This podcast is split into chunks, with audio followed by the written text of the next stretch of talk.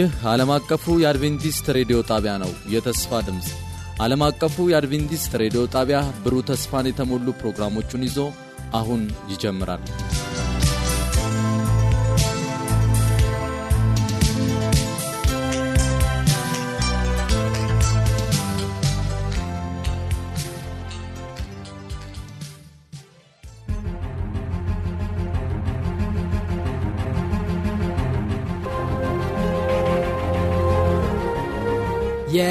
የቤተሰብ መሰናዶ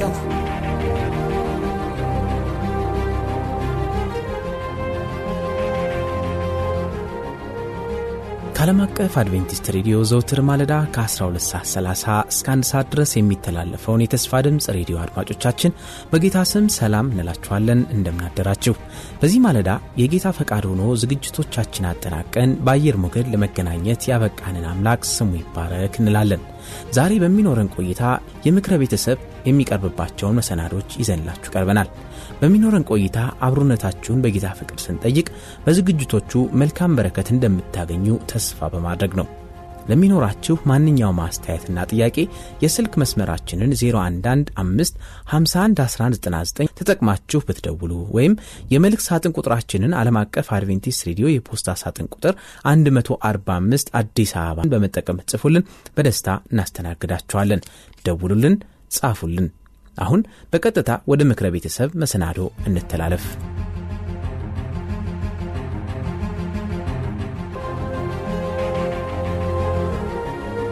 የቤተሰብ መሰናዶ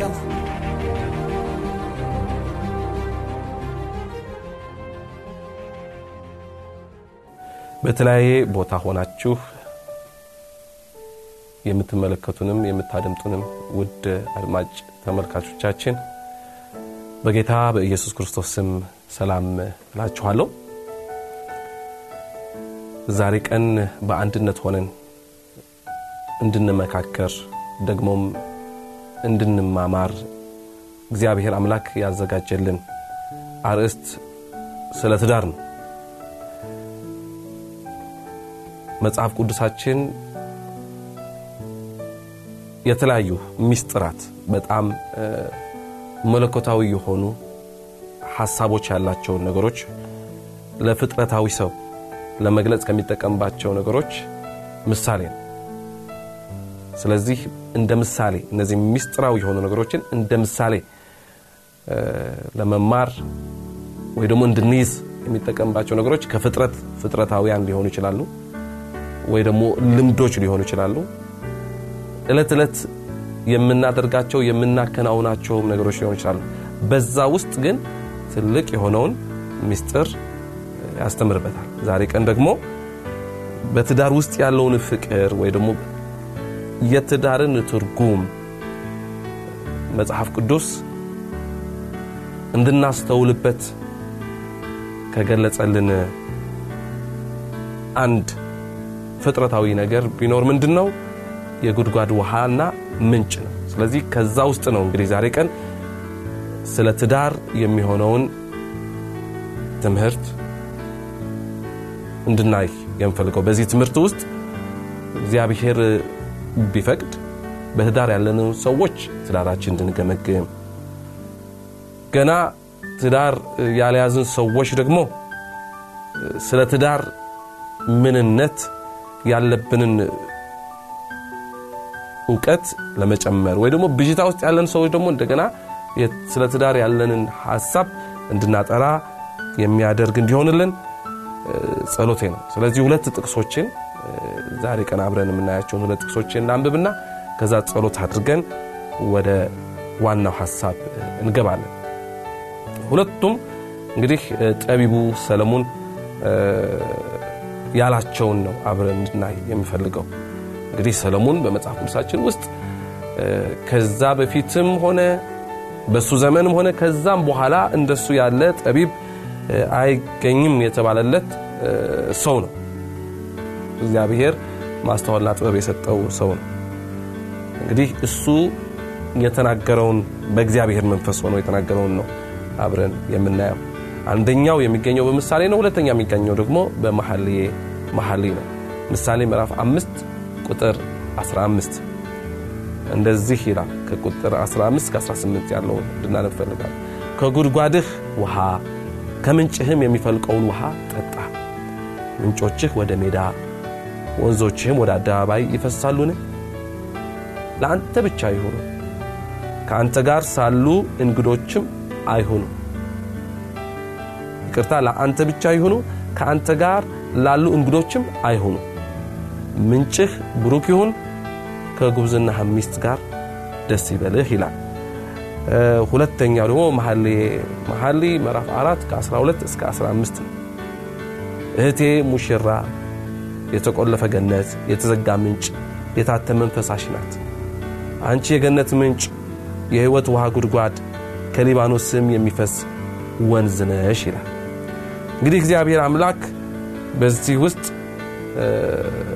ሊያስተምረን የሚገባውን ነገር በሚገባ እኛ በምናስተውለው መንገድ እንዲያስተምረን ጸሎቶ ማድረግ እንጀምራለን። እንጸልይ። እግዚአብሔር አምላካችን ፈጣሪያችን አንተ እጅግ ትልቅ ነህ። በሰው አእምሮ ልትስተዋል የምትችል አምላክ አይደለህም። ከመታወቅም ከመታሰብም በላይ ነህ። ስለዚህ ያንተ የሆነው ሁሉ ደግሞ እንደዛው ነው። ድንቅ ነው፣ ሚስጥርም ነው። ሰው ሙሉ በሙሉ በተለይ በዚህ በወደቀ ማንነቱ ሊያስተውለው አይችልም። ከዚህ የተነሳ ያንተ እርዳታ የመንፈስ ቅዱስ ብርሃን ይሻል። ስለዚህ መንፈስ ቅዱስ እሱ በመጣ ጊዜ ወደ እውነት ሁሉ ይመራችኋል ተብሎ ተጻፈ። ዛሬ ቀን ወደ እውነት ሁሉ እንድትመራን፣ እንድታበራልን፣ እንድታስተውለን፣ እንድናስተውል እንድትረዳን ከሁሉ በላይ ደግሞ እግዚአብሔር አምላክ ሆይ አንተ ያቋቋምከውን የትዳርን ጉዳይ በተለይ በዚህ ዘመን ደግሞ አደጋ ላይ ያለ ተቋም እንድናስተውል በዛ ተቋም ውስጥ ያለን ሰዎች ደግሞ በዛ ውስጥ ማግኘት የሚገባንን በረከት እንድናገኝ የሚያደርገውን ነገር እንድንማር እንድንለማመድ የሚያደርገንን የመንፈስ ቅዱስህን ብርሃን እንድትልክልንና በዚህ ቃል ውስጥ ደግሞ ለእኛ የሚሆነውን ነገር በልባችን እንድታስቀምጥልን እንጸልያለን። ይህ ሁሉን ለምናለን ስለተቀደሰው ታላቁ ስምህ ብለህ ጸሎታችን ስማ። አሜን። እንግዲህ ጌታ ኢየሱስ ክርስቶስ ሁሉም ነገር ሲያስተምር የነበረው በምሳሌ እንደነበረ እናውቃለን። ይሄ ደግሞ ሰዎች የእሱን ነገር አስተምሮ እንዲያውቁና እንዲረዱ ከማድረግ አኳያ ነው። ውስብስብ የሆነውን ነገር ቀለል ባለ ነገር ሲያስተምር እንመለከታለን። ይሄ ደግሞ ብዙ ሰዎች ያንን ሰማያዊ የሆነውን ምስጢር እንዲያስተውሉ ያደርጋቸዋል። በዚህ ሁለት ጥቅሶች ቀደም ብለን ያነበብነው ደግሞ ትዳር ከጉድጓድ ውሃ በተለይ ደግሞ በትዳር ውስጥ ያለውን ፍቅር ከጉድጓድ ውሃ ጋር በማመሳሰል እንደ ምሳሌ መጽሐፍ ቅዱሳችን ሲገልጽልን እንመለከታለን። ይሄ ደግሞ ሰለሞን በተለየ መንገድ ሲገልጸው ነው የምንመለከተው። ለምን በትዳር ያለውን ፍቅር ወይ ደግሞ ትዳር በጉድጓድ ውሃ ወይ ደግሞ በምንጭ ተገለጸ የሚለው ጥያቄ በጣም አስፈላጊ ነው፣ ልመልሰው የሚገባ ጉዳይ ነው። አንደኛ የጉድጓድ ውሃ በተለይ በመጽሐፍ ቅዱሳችን ውስጥ በዛ ዘመን ወይም ደግሞ ምንጭ በጣም አስፈላጊ አሁን በዚህ ዘመን ላይ እንዳለነው ሰዎች ቧንቧ ወደ የቤት የሚገባ አልነበረም። ሰዎች የሚያደርጉት የነበረ ነገር ቢሆን ምንድን ነው? ጉድጓድ ይቆፍራሉ ወይ ደግሞ በምንጭ አጠገብ ውስጥ እንግዲህ ኑሯቸውን ያደርጋሉ። ለምን? ውሃ በጣም አስፈላጊ ነገር ነው። እንግዲህ የምድራችን ሰባ percent ኡ ሰባ ከመቶው የሚሆነው ውሃ ነው ይላሉ። እኛም እንደዛው ብዙ ሞተኛችን ውሃ ነው። ውሃ ሕይወት ነው የሚባለውም ከዚህ የተነሳ ነው። ጌታ ኢየሱስ ክርስቶስንም ራሱ የተመሰለውም በውሃ እንደሆነ መጽሐፍ ቅዱሳችን በደንብ አድርጎ ያሰምርናል። ትዳር ደግሞ አንደኛ በጉድጓድ ውሃ የተመሰለበት ዋና ምክንያት ምንድን ነው? አስፈላጊ ስለሆነ ነው። አስፈላጊ ስለሆነ ነው። ማለት ውሃ ለህይወት አስፈላጊ እንደሆነ ትዳርም አስፈላጊ ነው። እንግዲህ እግዚአብሔር አዋቂ ስለሆነ ገና ሲፈጥር ሳለ ፍጥረትን በደንብ አድርገን እስቲ እንመልከተው ዘፍጥረትን ሄደን ስናነብ ሳለ እግዚአብሔር ብርሃን ይሁን አለ። ብርሃንም ሆነ እንዲሁም መልካም ነበር። እያንዳንዱን ነገር የፈጠረው ነገር በሙሉ መልካም ነበር መልካም ነበር መልካም ነበር ይላል። ግን ምዕራፍ ሁለት ላይ ግን አንዲት አሉታዊ ነገር ወይ ደግሞ negative ነገር እንመለከታለን። እዛ ደግሞ መልካም አይደለም የምትባል እሱ ደግሞ ለሰው ብቻው የሆን ዘንድ መልካም አይደለም። እግዚአብሔር ደግሞ ገና ሲፈጥር ሳለ እዛ ውስጥ ያለውን ሚስጥር በጣም የሚገርም ሚስጥር ያለው ሁለቱም በአንድነት አልፈጠራቸውም። አዳምን ለብቻው ነበር የፈጠረው። ሔዋንን ደግሞ ገና ከአዳም አጥንት ወስዶ ነበር የፈጠረው። እዛ ውስጥ ያለ ሚስጥር ሌላ ጊዜ የምንማረው ነገር ነው የሚሆነው።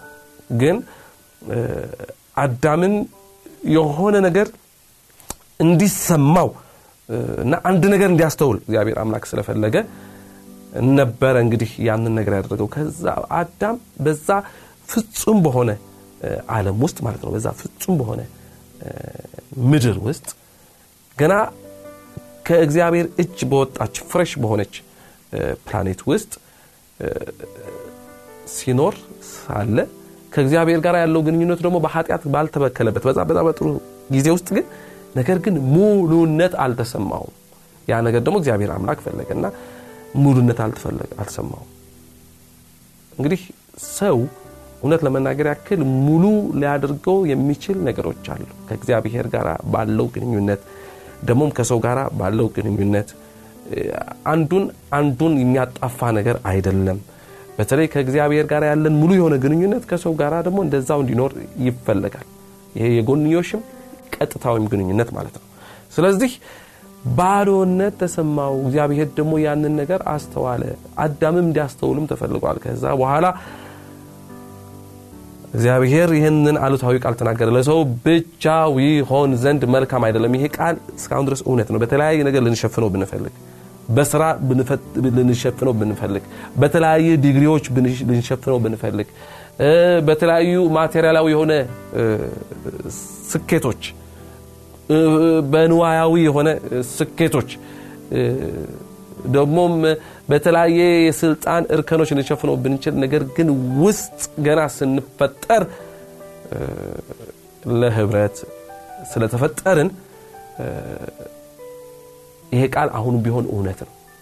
ለሰው ብቻው ይሆን ዘንድ መልካም አይደለም ብሎ እንግዲህ ሔዋንን ፈጠረ። ከዛ በኋላ እግዚአብሔር አዳም ደግሞ ያንን ነገር አየ። ሲያያት ደግሞ ምን አለ? ይችማ አጥንት ከአጥንቴ ስጋም ከስጋዬ ነች። ከወንድ ተገኝታለችና ሴት ትባል ብሎ አወጀ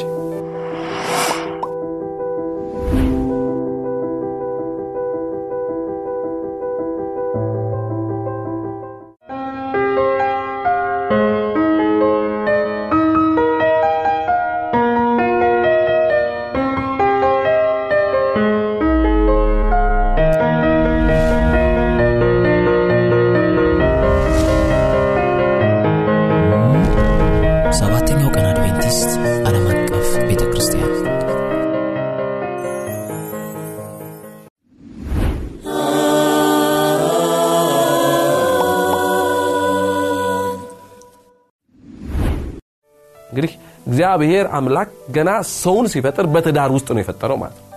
በትዳር ነው የፈጠረው። እንግዲህ ትዳር በሌላ ቋንቋ የስላሴም ነጸብራቅ ነው የምንለውም ከዚህ የተነሳ ነው። የስላሴ ነጸብራቅ ምንድን ነው በስላሴ ውስጥ ያለ ሚስጥር ምንድን ነው አንድነት አለ ብዙህነት አለ። አንድነት አለ ብዙህነት አለ። አንድ አምላክ ደግሞም ብዙ ይሄ ሚስጥር ነው። ማንም ሰው ሊያስተው ልክ እግዚአብሔር ደግሞ ሰው ውስጥ ገና ሲፈጥር ሳለ ሰውን በመልካችን እንደምሳሌ በመልካችን ደግሞ ወንድ ሴት አድርጎ ፈጠራቸው የሚለው ነገር ሰው አንድ ነው ነገር ግን ብዙህም ነው ወንድም ሴትም ነው። ስለዚህ ይሄ ትዳር ውስጥ ያለ ሚስጥር ነው። በትዳር ውስጥ ነው ሰውን እግዚአብሔር አምላክ የፈጠረው። ስለዚህ በዚህ ዘመን በዚህ ዘመን እንግዲህ ይሄ በተለይ በተለይ ይሄ ግላዊነት የምንለው ይሄ ኢንዲቪጁዋሊዝም የምንለው ሁሉም ነገር በቃ እኔ በቂ ነኝ፣ እኔ ሙሉ ነኝ የሚለው ነገር የማንም ጥገኛ ወይ ደግሞ ማንም በእኔ ላይ የሚፈለው ነገር አያስፈልግም፣ እኔ ራሴን ማረን አለብኝ የሚለውን በተለይ በምዕራቡ ዓለም በጣም ቁንጮ የሆነው ሀሳብ ይሄ ትዳርን እንደ መሸነፍ ትዳርን እንደ አላስፈላጊ ነገር አድርጎ የመቁጠር ነገር አለ። ስለዚህ ይሄ ኪዳን የሚባል ነገር አይገባውም። ይሄ አንድነት የሚባለው ነገር አይገባውም።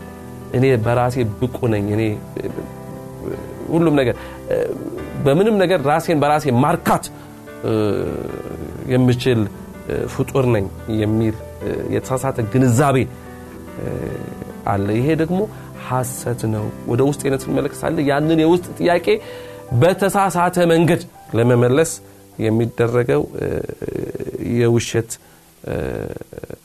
ካባ ወይም ልብስ ነው እንጂ እውነታው ግን ትዳር አስፈላጊ ነው። ይህ ስንል ያላገቡ ሰዎች ጎደሎ ናቸው ለማለት ፈልገን አይደለም። ሰዎች በተለያየ መንገድ ላያገቡ ይችላሉ። ነገር ግን ትዳር ከሰው ጋር የተፈጠረ ሰውን ሙሉ የሚያደርግ ነገር መሆኑ ግን ይሄ የተረጋገጠ እውነታ ነው። መጽሐፍ ቅዱስ ገና ሲፈጥር ሳለ ለዛ የተነሳ ነው። ከዛ የተነሳ ነው ከጉድጓድ ውሃ ጋር የሚያመሳስለው። ስለዚህ ትዳር አያስፈልግም የሚለው የዘመኑ ፍልስፍና በመጨረሻ ጊዜ የውስጥህን ጥያቄ ላለማዳመጥ መሞከር ማለት ነው። ከራስ ጋር መታገል ማለት ነው። የውሸት ዓለም ውስጥም መግባት ማለት ነው። ስለዚህ አሁንም ቢሆን ትዳር አስፈላጊ የሆነ ተቋም ነው። ሁለተኛ ለምንድን በውሃ ጉድጓድ የተመሰለው ለሚለው ጥያቄም ደግሞ ውሃ ያረካል፣ ውሃ ያነጻል፣ ውሃ refresh ያደርጋል፣ ያድሳል። በትዳር ውስጥ ያለ ፍቅርም እንደዛ ነው። በትዳር ውስጥ ያለ ፍቅርም እንደዛ ነው፣ የሚያረካ ነው።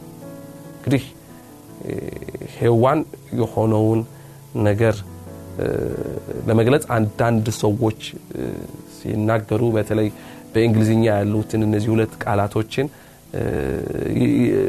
በመጫወት ጥሩ የሆነ ሀሳብ ይሰጣሉ። በማጫወት እነዚህ ቃላቶች ይሄ man and woman የሚለውን ቃል ማለት ነው። ስለዚህ ሔዋን እንደመጣች ሔዋን እንደ ተፈጠረች እንግዲህ እዚህ ውስጥም ሁለት ቃላቶች አሉ ልናጭ በደንብ አድርገው የመጽሐፍ ቅዱስ ሰዎች የሚያጫውቷቸውና ይሄ አዳም ተበጀ ወይ ደግሞ ተፈጠረ ነው የሚለው። ግን ሴቷ ግን ተሰራች ነው የሚለው እና ቢልት ሆነ የሁለቱም ቃላት በብራይስጡ ይለያያሉ። ሴት በደንብ አድርጋ ልክ እንደ አንድ አርክቴክት በደንብ አድርጎ የስነ ህንፃ አስተማሪ በደንብ አድርጎ ልክ እንደዛ ሆና ነው የተሰራችው። እና ለዛም ነው ሴቶች እንግዲህ ውብም ቆንጆም የሆኑት አስባለሁ። ደግሞ የእግዚአብሔር ፍጥረት መጨረሻ ናቸው አስባለሁ። በዚህ በስድስቱም የፍጥረት ጊዜ መጨረሻም የተፈጠሩ ናቸው እና ሔዋን ማን ነው አዳም እሷን ባየ ጊዜ እንግሊዝኛው ማለት ነው ይሄ man የተባለው እሷን ማለት wo man እንዳለ ነው የሚገልጹ wo ማለት በቃ exaggerate አድርጎት በቃ wow እንደማለት ነው እና ያንን ቃል ሲጫወትበት እንመለከታለን። አዳም ያገኘውን excitement በመጽሐፍ ቅዱሳችን ውስጥ እናገኘዋለን። ደስታው በጣም ይሄ አጥንት ከአጥንት ስጋም ከስጋ የሚለው ቃል ይሄ በውስጥ ውስጥ ያለው አንድነት ከመግለጽ ይልቅ የእሱን excitement የእሱንም ደስታ የሚገልጽ ጉዳይ ነው። የእሱንም እርካታ የሚገልጽ ጉዳይ ነው። ስለዚህ ትዳርም ልክ እንደ ውሃ የማርካት ነገር አለ። እንግዲህ አንድ ሰው የሰውን ኒዶች የሰውን ኒዶች በሶስት ይከፍላቸዋል እና በሰዎች ይከፍላቸዋል። የሰዎችን ኒድ ስንል ይሄ ሰው የሚያስፈልገው ነገር ማለት ነው። አንደኛው ይሄ ካዥዋል የሚለው ነው። ማለት እንግዲህ አስፈላጊ ነገር ጤና ሰው ይፈልጋል። ደግሞም ልብስ ሊፈልግ ይችላል። ስራም ሊፈልግ ይችላል። እነዚህ አሁን casual need ኦች ናቸው። እነዚህ ከጎደሉ አዎ ቅር የሚያሰኝ ነገሮች አሉ። ግን fix ለማድረግ ያንን የጎደለውን ነገር እንደገና ለማስተካከል ሰው ኃላፊነት ወስዶ ያን ነገር ያስተካክለዋል። ሁለተኛው need ደግሞ ምንድን ነው? critical critical need የምንለው ደግሞ is relational need ነው። ከዚህ ከ casual need ኡ ከጤናም በላይ ከገንዘብም በላይ ከምናም በላይ ለሰው የሚያስፈልገው ትልቁ need relational need ነው። ይሄ ስንፈጠር አብሮን የተፈጠረ ጉዳይ ነው። ይሄ ገና በኤደን ገነት እንኳን perfect በሆነው ፍጹም በሆነ ምድር ውስጥ የታየ ጉዳይ ነው። ይሄ እኔ በራሴ ሙሉ ነኝ፣ እኔ በራሴ ፍጹም ነኝ፣ እኔ ሰውን አልፈልግም። ይሄ ዝም ብሎ competitive የሆነ ማህበረሰብ ውስጥ የምናየው survival of the fittest የተቃኘንበት ቅኝት ማለት ነው። ይሄ ለማድረግ ወይ ደግሞ ለመኖር አንተ እንደምንም ብለህ ራስህን ማውጣት አለብህ። ህይወት ትግል ነው።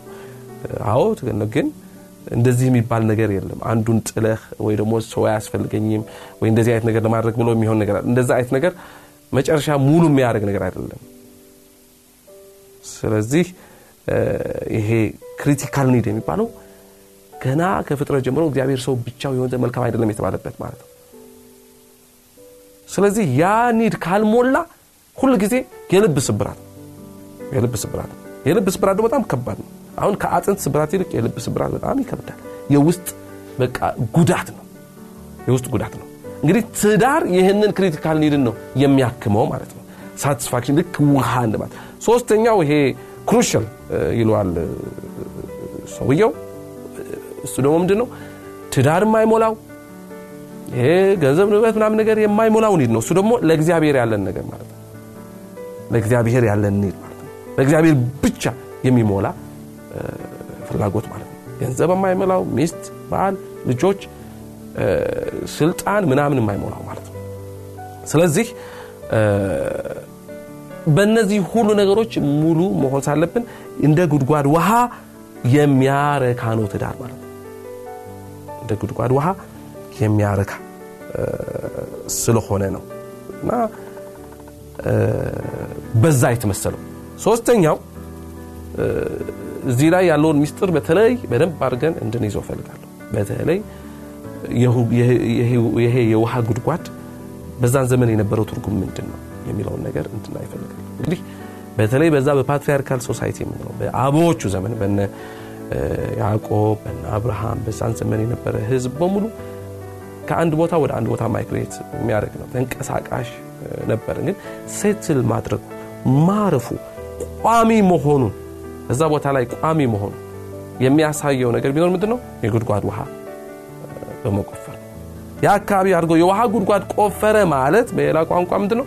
ቋሚ ሆነ፣ አረፈ፣ ባለ አገር ሆነ ማለት ነው። ባለ አገር ሆነ። ስለዚህ ሉዓላዊነቱን ወይም ደግሞ ቋሚነቱን የሚያሳይበትና የሚገልጽበት አንዱ ምክንያት ውሃ በመቆፈር ነው። ለዛ ነበር እነ አብርሃም እነ ውሃ እንዳይቆፍሩ በተለይ ፊልስጤማውያን ሲታገሏቸው የነበረው ለምንድን ነው? ይሄ አገራቸው አይደለም ነው ሌላ ቋንቋ። እዚህ ጋር ቋሚ ልትሆን አችሉም ነው። እንግዲህ ግን የነበረውን ነገር እንመለከታለን። በተለይ አብርሃም በዛን ዘመን ቃል ኪዳን ገብቶ ቆፍሯቸው የነበሩትን ውሃዎች በቤርሳቤህ ማለት ነው ቆፍሯቸው የነበሩ ውሃዎች ፍልስጤማውያን ደፍኖበት እንደገና ይስሐቅ የተቆፈሩትን ማን ነው የተደፈኑትን እንደገና ሲቆፍር ያ ነገር ደግሞ እንዳይሆን ሲታገሉ እንደነበረ ነው የምንመለከተው። ስለዚህ የጉድጓድ ውሃ ማለት ቋሚ መሆንን ጊዜያዊ አለመሆንህን የሚያሳይ ነው። እንግዲህ እዚህ ላይ እንድናሰምርበት የምፈልገው ነገር ቢኖር ምንድነው ትዳር እንደ ጉድጓድ ውሃ ኪዳናዊ ቃል ኪዳናዊ እስከሆነ ዘላለማዊ ነው ማለት ማረፊያ ነው ማለት ነው ማረፊያ ነው ማለት ነው ስለዚህ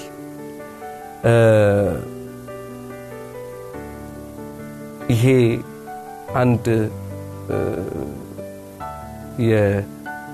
ምንድነው ማህበረሰባዊ ሳይንስ ያጠና ሰው ሲናገር ነው ጽፎ ያነበብኩትን ነገር ላካፍላችሁ እና እዚህ ልጨርስ። ምንድን ነው የሚለው? ይህ ማህበረሰብ የሚታወቀው በ use and throw እቃዎች በማምረት ነው use and throw እቃዎች ነው የሚያመርተው use and throw ብዙ ነገሮች አይተ እንደሆነም use throw durable የሆነ ቋሚ የሆነ ነገር ብዙም የሚፈለግበት ነገር አይደለም። ብዙ ጊዜ cycle የሚያደርግ ነገር ነው የተፈለገ ያለው ዘመን። ለምንድን ነው ቢባል እንግዲህ mentality ውም እንደዛ ስለሆነ ነው። ከዚህም የተነሳ relationship ኡም ልክ እንደዛ ሆኗል። use throw በቃ ያዝ ለቀቅ ምንድን ይባላል ማድረግ እንደዚህ አይነት ነገር ነው። durable በሆነ ነገር ላይ ቋሚ የሆነ ነገር ላይ መመስረት አቅቶታል። በቅርብ በሆነ በእኛ በቴሌቪዥን ቻናል ያየሁት ፋና ቴሌቪዥን ያየሁት አንድ ስለ ትዳር ክርክር ነበርና አንዷ እህት በጣም የማከብራት ምን ብላ ስትናገር ሰማሁ ግን ከአንድ ሰው ጋር ብቻ ግን ይቻላል ወይ ፍቅር ራሱ ስለማይቻል አይደል እንዴ ሰዎች እንግዲህ ቅምጥም ውሽማም ምናምንም የሚያደርጉት? ይሄ አያችሁ በጣም ትልቅ ከባድ የሆነ ችግር ነው። ግን ትዳር ኪዳን ነው። ትዳር ዘላለማዊ ነው። ለዚህ ነው የአሁኑ ማህበረሰብ ይሄ ነገር ከበድ ያለ የሚያስመስለው። ለምን?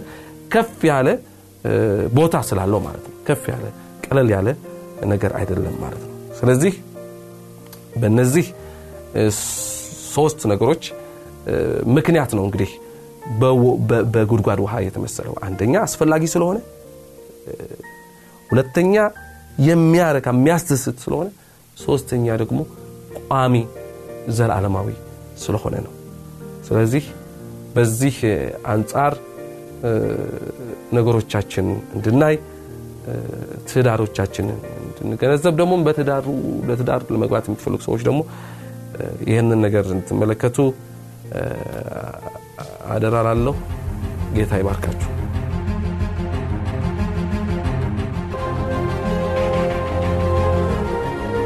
የቤተሰብ መሰናዶ